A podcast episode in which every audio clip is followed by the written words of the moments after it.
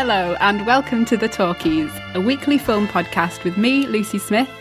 And me, Michael Henry. This week we'll be discussing Obsession. What's your pick for this week? My pick for this week. Well, I was. I struggled a little bit because there's too many. When it comes to Obsession, there's so many things that instantly come to mind for me. There's any Hitchcock film. Um, I think Zodiac's probably one of the best examples of someone being obsessed um, Prestige, Memories of Murder, Taxi Driver, Misery. Um, but my pick, which is a little bit left field, is High Fidelity. Nice. I hadn't seen it. I thought I had because it's. Can you see where I'm coming from with the obsession thing? Absolutely. The the man is obsessed, and the whole talking to the camera thing just adds to it. You're in his own whole little world with that. Yeah, it's definitely like just his perspective all the way through. So, anyone who doesn't know, uh, High Fidelity is a film starring John Cusack. Uh, he plays a guy called Rob Gordon, and he owns a record store in Chicago. Um, his girlfriend Laura leaves him, and then he starts to examine his life and his failed relationships uh, in his own unique way with a top five list. So, with regards to obsession, this is a guy who goes, "Oh, this is the this is let's list the top five worst breakups I've had."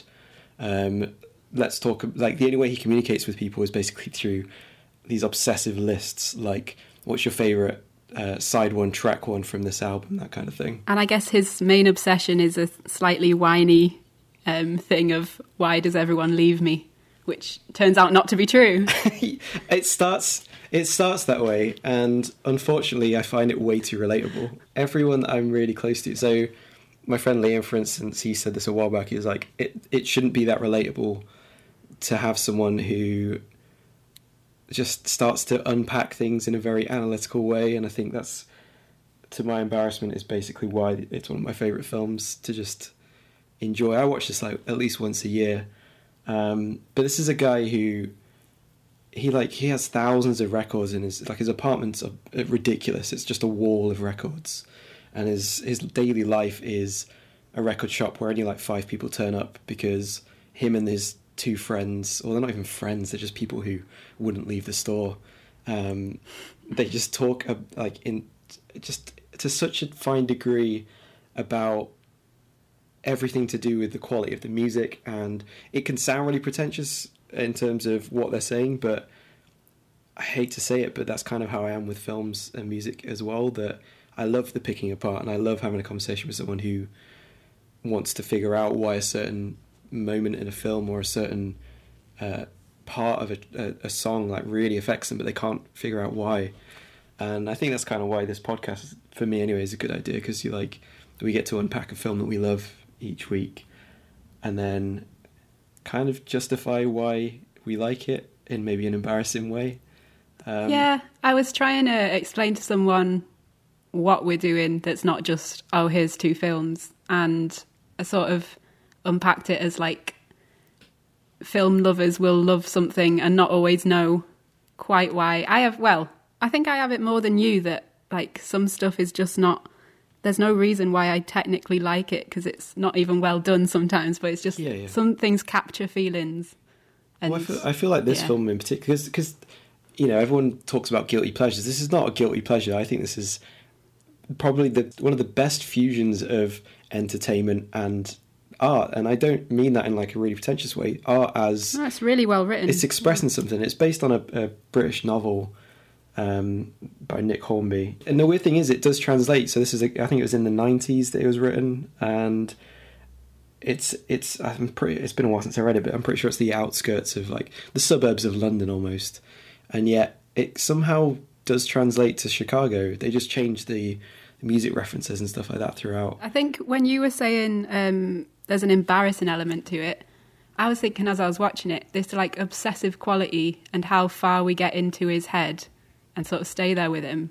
That's the only reason I care because the guy's a little bit of a dick. Yeah. Um, but well, he, he and is, it pushes and, that thing, doesn't it? You always talk about it like um, how much can you care about someone you don't like as a character? Yeah. I mean, well, my favourite films are, are basically characters with tunnel vision who are obsessed with like a goal or a thing and I think like, well, there, you know, there will be Blood's one of my favorite films of all time, and that is someone who, if you met him in real life, you would hate him. There's nothing really likable about. I mean, there's a bit of a charm there, but this is someone who will do anything, inc- including killing people, for greed. But it's fascinating to watch because he because he's losing parts of himself along the way, and uh, yeah, that that whole goal driven myopic tunnel vision thing is definitely something which, again, kind of embarrassingly is how I am too. But I don't think you have to necessarily like a character to not even. I mean, empathize even. Like, yeah, you're right. He's a bit of a dick in this, but you can see why he is that way. And as he starts to, uh, I mean, it's kind of. I hate to say it. I mean, it's a romantic comedy essentially, but it's kind of existential. He starts to go back over moments in his life to basically psychoanalyze himself, even though he doesn't realize he's doing that. And you do start to kind of see why he would do these things or why he would shut down a bit. That I don't know if you're the same, but you know, I've I've I can appear cold sometimes, but it's entirely through. I think anyone who kind of puts up a bit of a front, it's entirely down to the fact that you've been hurt at some point. And he's definitely someone that you could, you, you know, there's a few instances where you're like, he shouldn't have done that, but I'd say the majority of the times he gets stepped over by some of the characters. So like Catherine Zeta-Jones' character steps over him just for this really muscly guy who's like more into arts, whereas he's a bit of a loser. Um, so you can kind of sympathise, like, okay, well on that one, he's hurt, so he's kind of protecting himself. And I would say, in terms of going back to obsession, you look at his apartment and there's thousands of vinyls, and he surrounds himself with conversations that I guess to the out to anyone on outside of their clique might seem just kind of meaningless, but I'd say for me and people that I'm close to, that's kind of the way you do start to open up and communicate. You do start to say, "Oh my god, you loved that! Oh, I loved it too!" And then you, from that is kind of how you bond. Like me and my friend Liam, it's it's he's the only other person I can think of who can rattle off names of stuff that I didn't even know existed, and you kind of bond through that idea of, oh wow, yeah, like uh, discovery and and appreciation of. We have this thing where we, we kind of miss blockbuster video. I know it was this huge corporate chain essentially, but there's something about walking into a store where you can ask people, you know, oh, have you got any recommendations? And looking at covers, whereas now we're on just Netflix and just flicking through and not. You kind of just you you watch what you're fed essentially at this time. Whereas I missed bonus features and all this kind of stuff. Yeah, I miss bonus features. I mean, they still kind of exist. They're on YouTube now, but it's just you have to seek them out. And I don't think. I mean, talking about my own obsessive nature here, that's what I'll do. I'll spend two hours watching interviews and, and press conferences and behind the scenes like b-roll just to figure out like how did they like that i don't understand how this works and you know i'm still learning as a filmmaker and that stuff to me is incredibly useful Passion or obsession, you can sort of interchange them sometimes. And if they're sort of the same, then passion is what makes a lot of people care about someone else or makes you human. So obsession has very negative connotations, Yeah. but I think we all have it. definitely and that's why i didn't want to that's why i didn't want to go down this is why i'm really interested in your pick for this week and i think that's a good segue into um or your choice because neither of us picked anything that's an obvious choice like when you told me i was like yeah of course but it's not most people would think serial killer um greed you know wolf of wall street I looked a lot. I thought a lot about romance too, like people getting obsessed with each Yeah. other. Um, and I decided to save my romance picks for a more romance themed Good. week. I mean, I mean, yeah, I, was- technically have picked romantic comedy, like, but I would argue this is the best example Yeah. of it, where you don't feel like there's a realistic element to what they're talking about. It's not like, oh, he, now he and now he loves me and everything's fine. It's not that simple. One of my favorite. And also, he's not obsessed with other people. He's obsessed with himself Yeah, I mean, he's obsessed with and his own story with that he makes up or doesn't make he's up. obsessed with culture too. But yeah, when you break it down, he's he doesn't realize he's narcissistic, and then he d- and then That's he the does. story. He's obsessed with his own story Yeah. that he's got wrong or has twisted somehow. Yeah. which I think everyone's guilty of at some point. Um, and one of my favourite scenes, really, I- we will get onto yours now after this, but uh, one of my favourite scenes in the whole thing, and one of my favourite scenes just in general, is they sit down. This isn't really a spoiler for anyone. It's not like the ending, but they sit down, and he he eventually is like, "Oh, would you like to marry me?" And she just laughs at him because he, he's kind of doing it because he thinks it's the, the right thing to do, and they they are kind of sorting out this stuff. But he has this really impassioned speech about, you know how what the fantasy of a relationship is. You like it's you know, you wear the luxury lingerie and and everything's fun and we we have these social groups, but really it's just at some point you have to accept the reality of a situation and kind of go, it's not always that. Like nothing's perfect. You have to accept the flaws in each other, and that that's a huge turning point in the film. And it's probably the point where you go, actually, yeah, I can, I really like this guy at this point. I mean, at the start, you might be like, God, this is horrible. and there are a few moments which I don't want to spoil. People should watch this, but he yeah. says some stuff. You're like, oh, yeah, I'm not sure. I'm not sure if I'm on your side on this one. But that's what I I think makes it work. It's not. I hate when it's just this good guy is good and this person is bad, and you know, very 2D characters. Like you should hate a character as much as you like them. I think. Yeah, Which, I think there's. It's strange as well because when was this film made? Uh, 2000, I think. 2000. It's already a bit outdated in terms of like its approach to how it treats women. Um, and the sort of there is misogyny in there, and I'm sort of like, yeah, yeah. I could forgive that because it felt old, but also like it's interesting would, what a, like an I, unlikable I mean, character.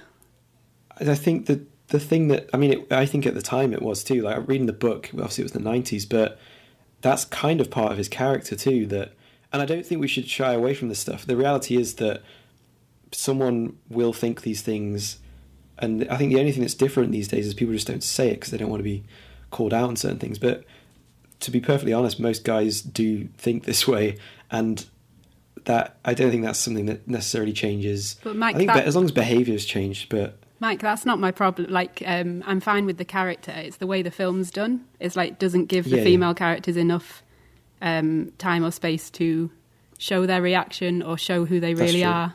They're quite yeah, 2D. So I don't think it's the character's fault. I think it's how they made the film and how the decisions they made. Um, yeah, so obsession, which if it's just about the women, which I don't think it is, if it was just about the women, it'd be very 2D because they have zero say. Like you get the semblance of um, like that singer in it. She seems to be quite independent, yeah. and he's like, "I'll call you," and she's like, "Uh, yeah, sure." Um, I but think, even I think that is 2D. Like, yeah, no, I agree. I think it's it's a difficult one because I feel like everyone who's a supporting a supporting act in that film who's in his memories, they all, if you combine them all, you have you've covered a, pretty much a lot of psyches and you've covered a lot of personalities. But mm. I think you're right. Apart, from, I would I would argue Laura is a bit more complex though. Like yeah. the girl who the the woman who leaves him. That I think that's a. I mean, it's one of the best performances. That that performance is too good for what the film is almost. That her and John Cusack they've added so much detail and there's so much nuance to the characters that, or the, the acting at least, that it kind of it. That's what elevates the film. I think. Like you know, her her dad dies at one point, and her response is just. It's too good for what this film probably looked like on paper, which is like, oh, boy loses girl, he tries to get her back. That's yeah. essentially what it was. It is. unique. It's just a unique. Her acting really did give me tingles, and I did cry. Yeah. I cried around yeah the time of her dad's funeral. I was definitely crying at that, that point. Gets, that gets me every time. That and yeah, most of the stuff at the end, just a lot of it. Like it's it's hard to break down something that. I mean, I think the first watch this when I was maybe like 13, 14, and I still rewatch it because it's just still. It's a nice world to be in.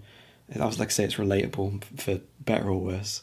Anyway, we should we should move on to your choice because I'm eager to talk about this one. So, what's your choice?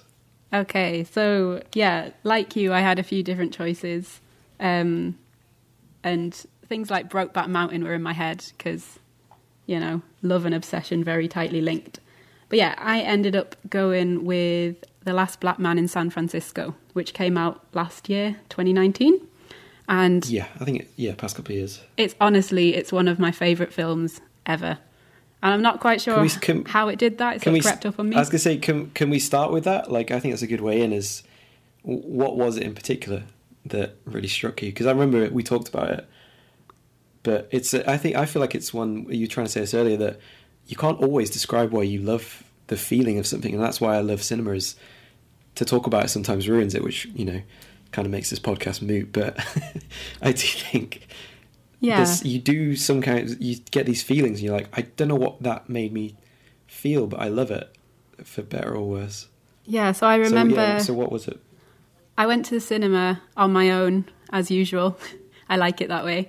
Um, and just absolutely, you know, like a whole body tingle.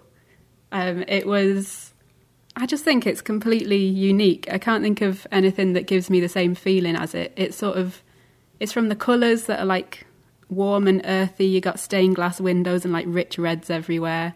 You got a soundtrack that's almost kind of weirdly classical, but it Yeah. mixes all this beautiful, almost gospel singing in it.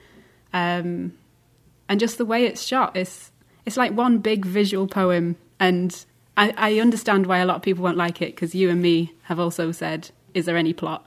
Um, Yeah, I mean, I would argue. Well, do you, do you want to describe to everyone who's listening, if they haven't seen it, what what it's roughly about and why it's about obsession? Yeah, so um, it centers around these two mates, Jimmy and Montgomery. I think he just calls him Mont, um, and they're in San Francisco. And Jimmy has, well, it's not his house. There's a house in sort of this rich white neighborhood with the, you know, like the San Francisco. You got the witch hats and you got the spires and um, all those beautiful architecture. It's one of those houses, and it was built by his granddad. So Jimmy says um, in like the 1940s, and he just goes there every day to paint it, to do it up. Um, it's he it, he doesn't own it, but he's he's keeping it nice, and basically his whole goal in the film is to live in this house. It's to be honest, it's literally all he has in his life. That's why I picked it for obsession. He there is no I- love I- interest. I'm struggling there's to family. remember. I'm struggling to remember. Does he have a job? Is he the care? Is he the carer, or is that his friend? I, I might. He's a carer, yeah. Um, you see Yeah, him yeah. like once in a care home. Um, yeah, but it doesn't. You know, you only see him once. It doesn't seem like that's his life either. Although it's a big part of his character. Um, and um, at one point, um, his mate Mont, who's so Jimmy used to be in with this. There's this sort of like group of quite rough lads who hang outside of Mont's house where Jimmy stays. Um, and that's a big thing in the film too. It's sort of like it's, there's almost this thing about like blackness, like are you black enough kind of thing. Um, you know, are you Yeah, yeah. Are you part of this culture or are you not? Um, and Jimmy's sort of Well, that's in between both of those. But yeah, Mont basically says at one point the reason he liked Jimmy from a young age, even though he was part of that sort of rough group, was like you care about things. You've always cared. Um, yeah. yeah, maybe too well, much. is that something? I, I agree, and I think Mont in particular. I think his name's Jonathan Majors is the actor. He's he's amazing in this film. Like how he just was floored. The range, and also it, it's someone who seems almost.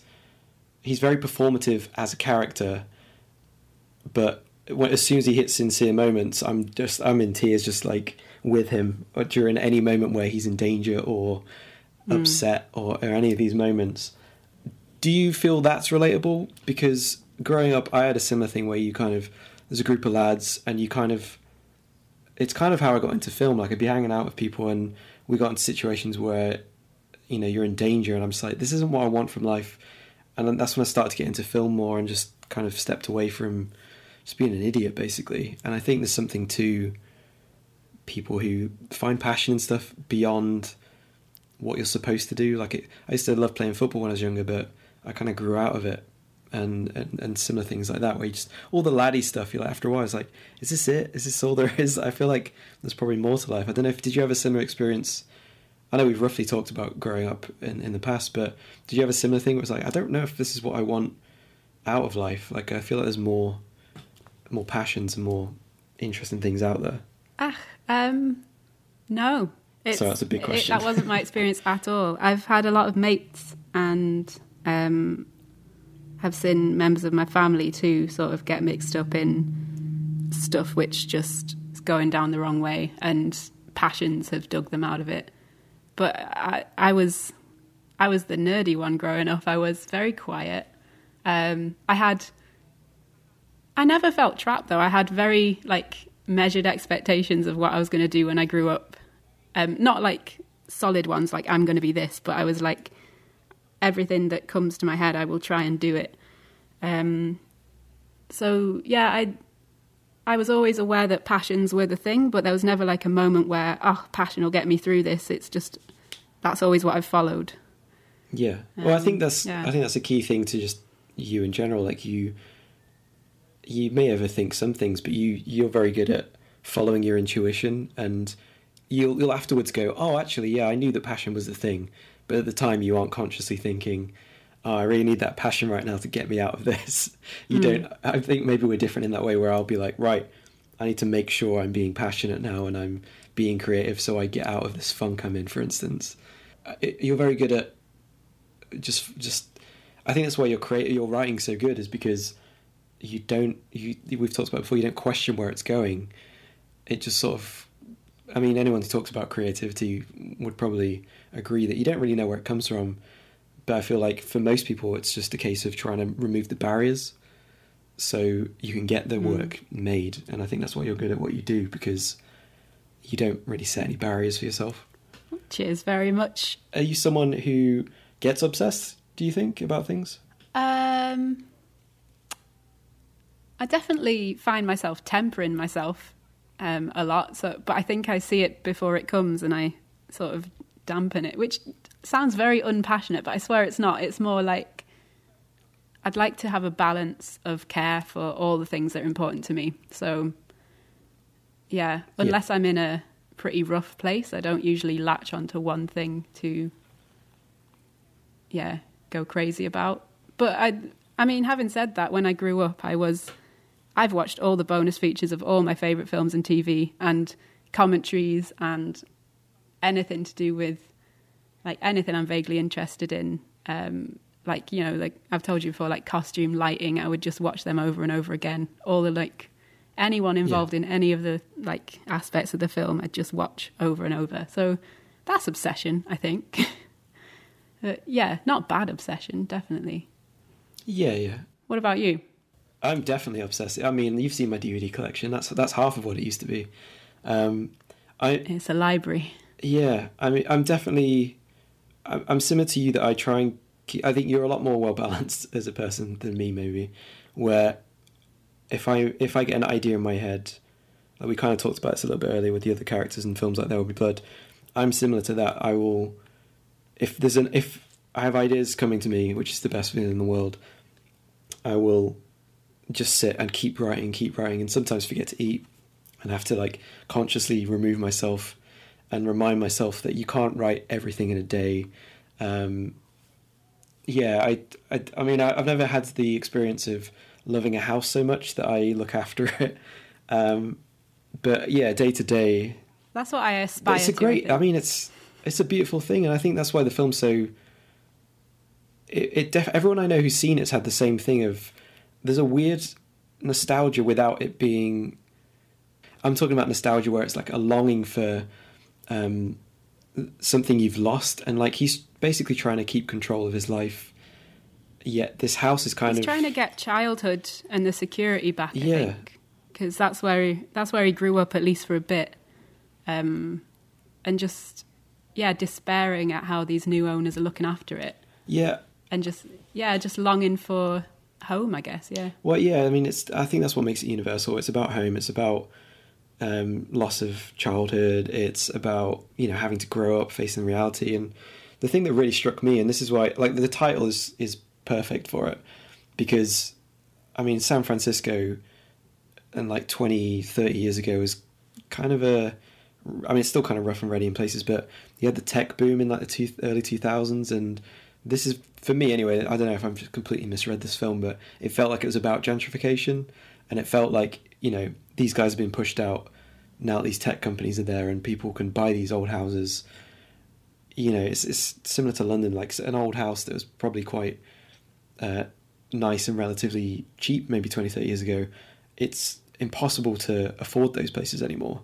And San Francisco is definitely like that. You know, you see all these guys uh, skating around or taking the bus, and it's they're kind of removed from their own city, like, and that's really unfair to the people who grow up there. I don't know if uh, is that was that your Yeah. interpretation too, or did I just completely misread this film? That's I think that's definitely true. It's also about the rot of like gentrification and stuff. These people who get the bus and skate about and fix up the houses. They love the city, they know the city.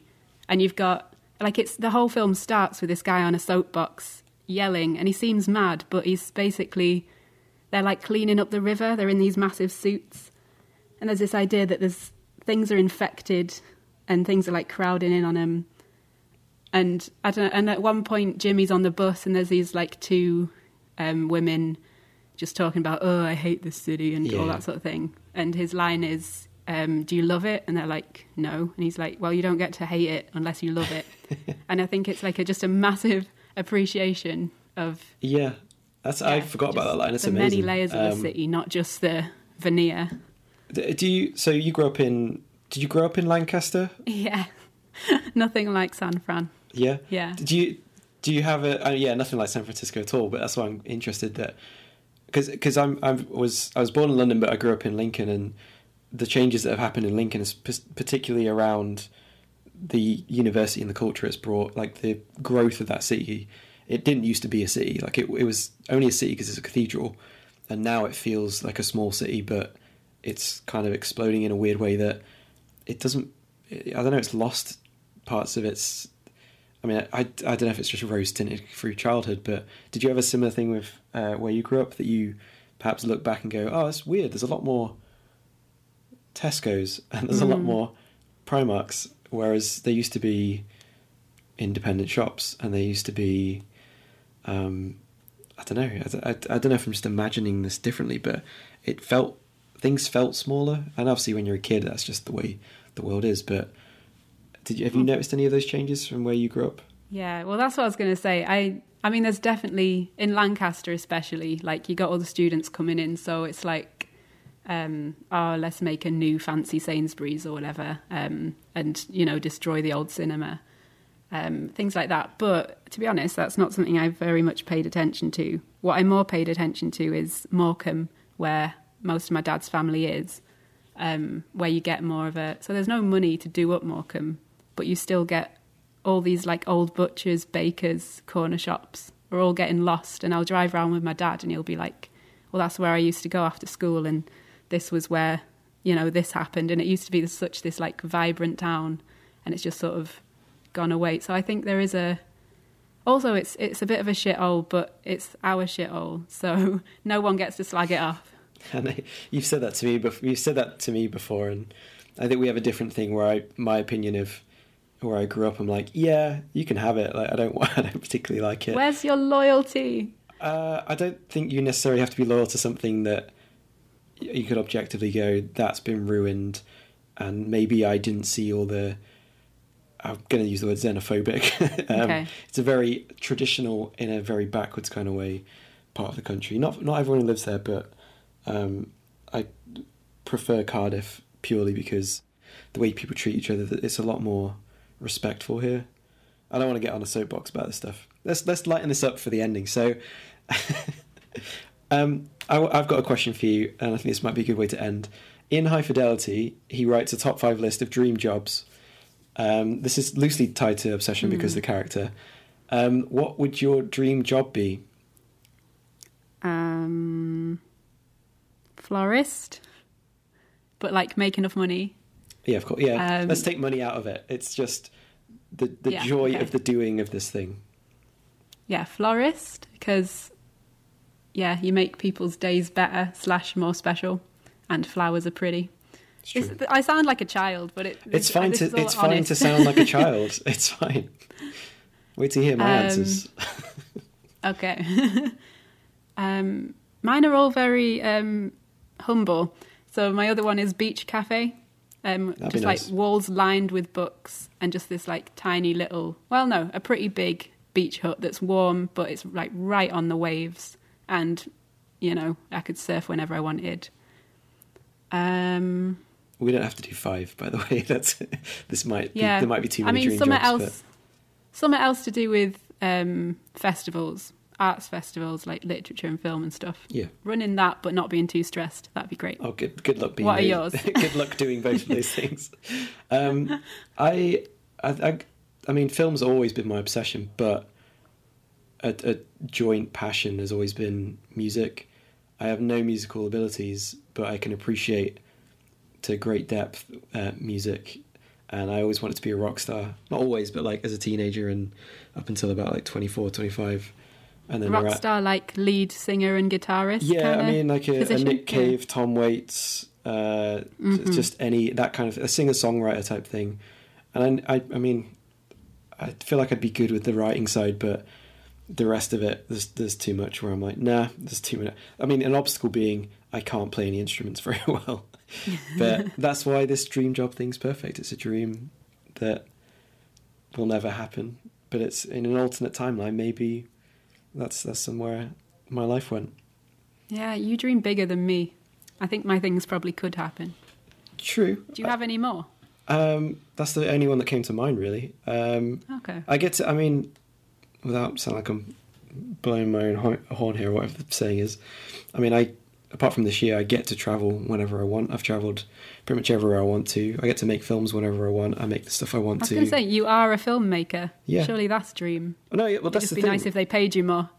I mean, you know, we're self sufficient, but yeah, I agree. It'd be nice to have more resources. But I feel like it sounds this going back to the childlike thing. It sounds silly, but I do feel like I am living my dream job. That I work with amazing people. I love everyone I work with. I love the stuff I make. I mean, I pick it apart and hate it eventually, but I love the fact I get to make the stuff that arrives in my head somehow.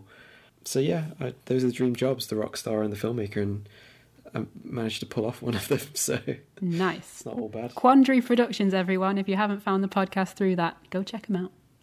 Thank you. You are welcome. Thank you for listening to the Talkies. This week was Obsession. Let us know what you think. We'd love to hear from you. And remember to tune in for next week's episode.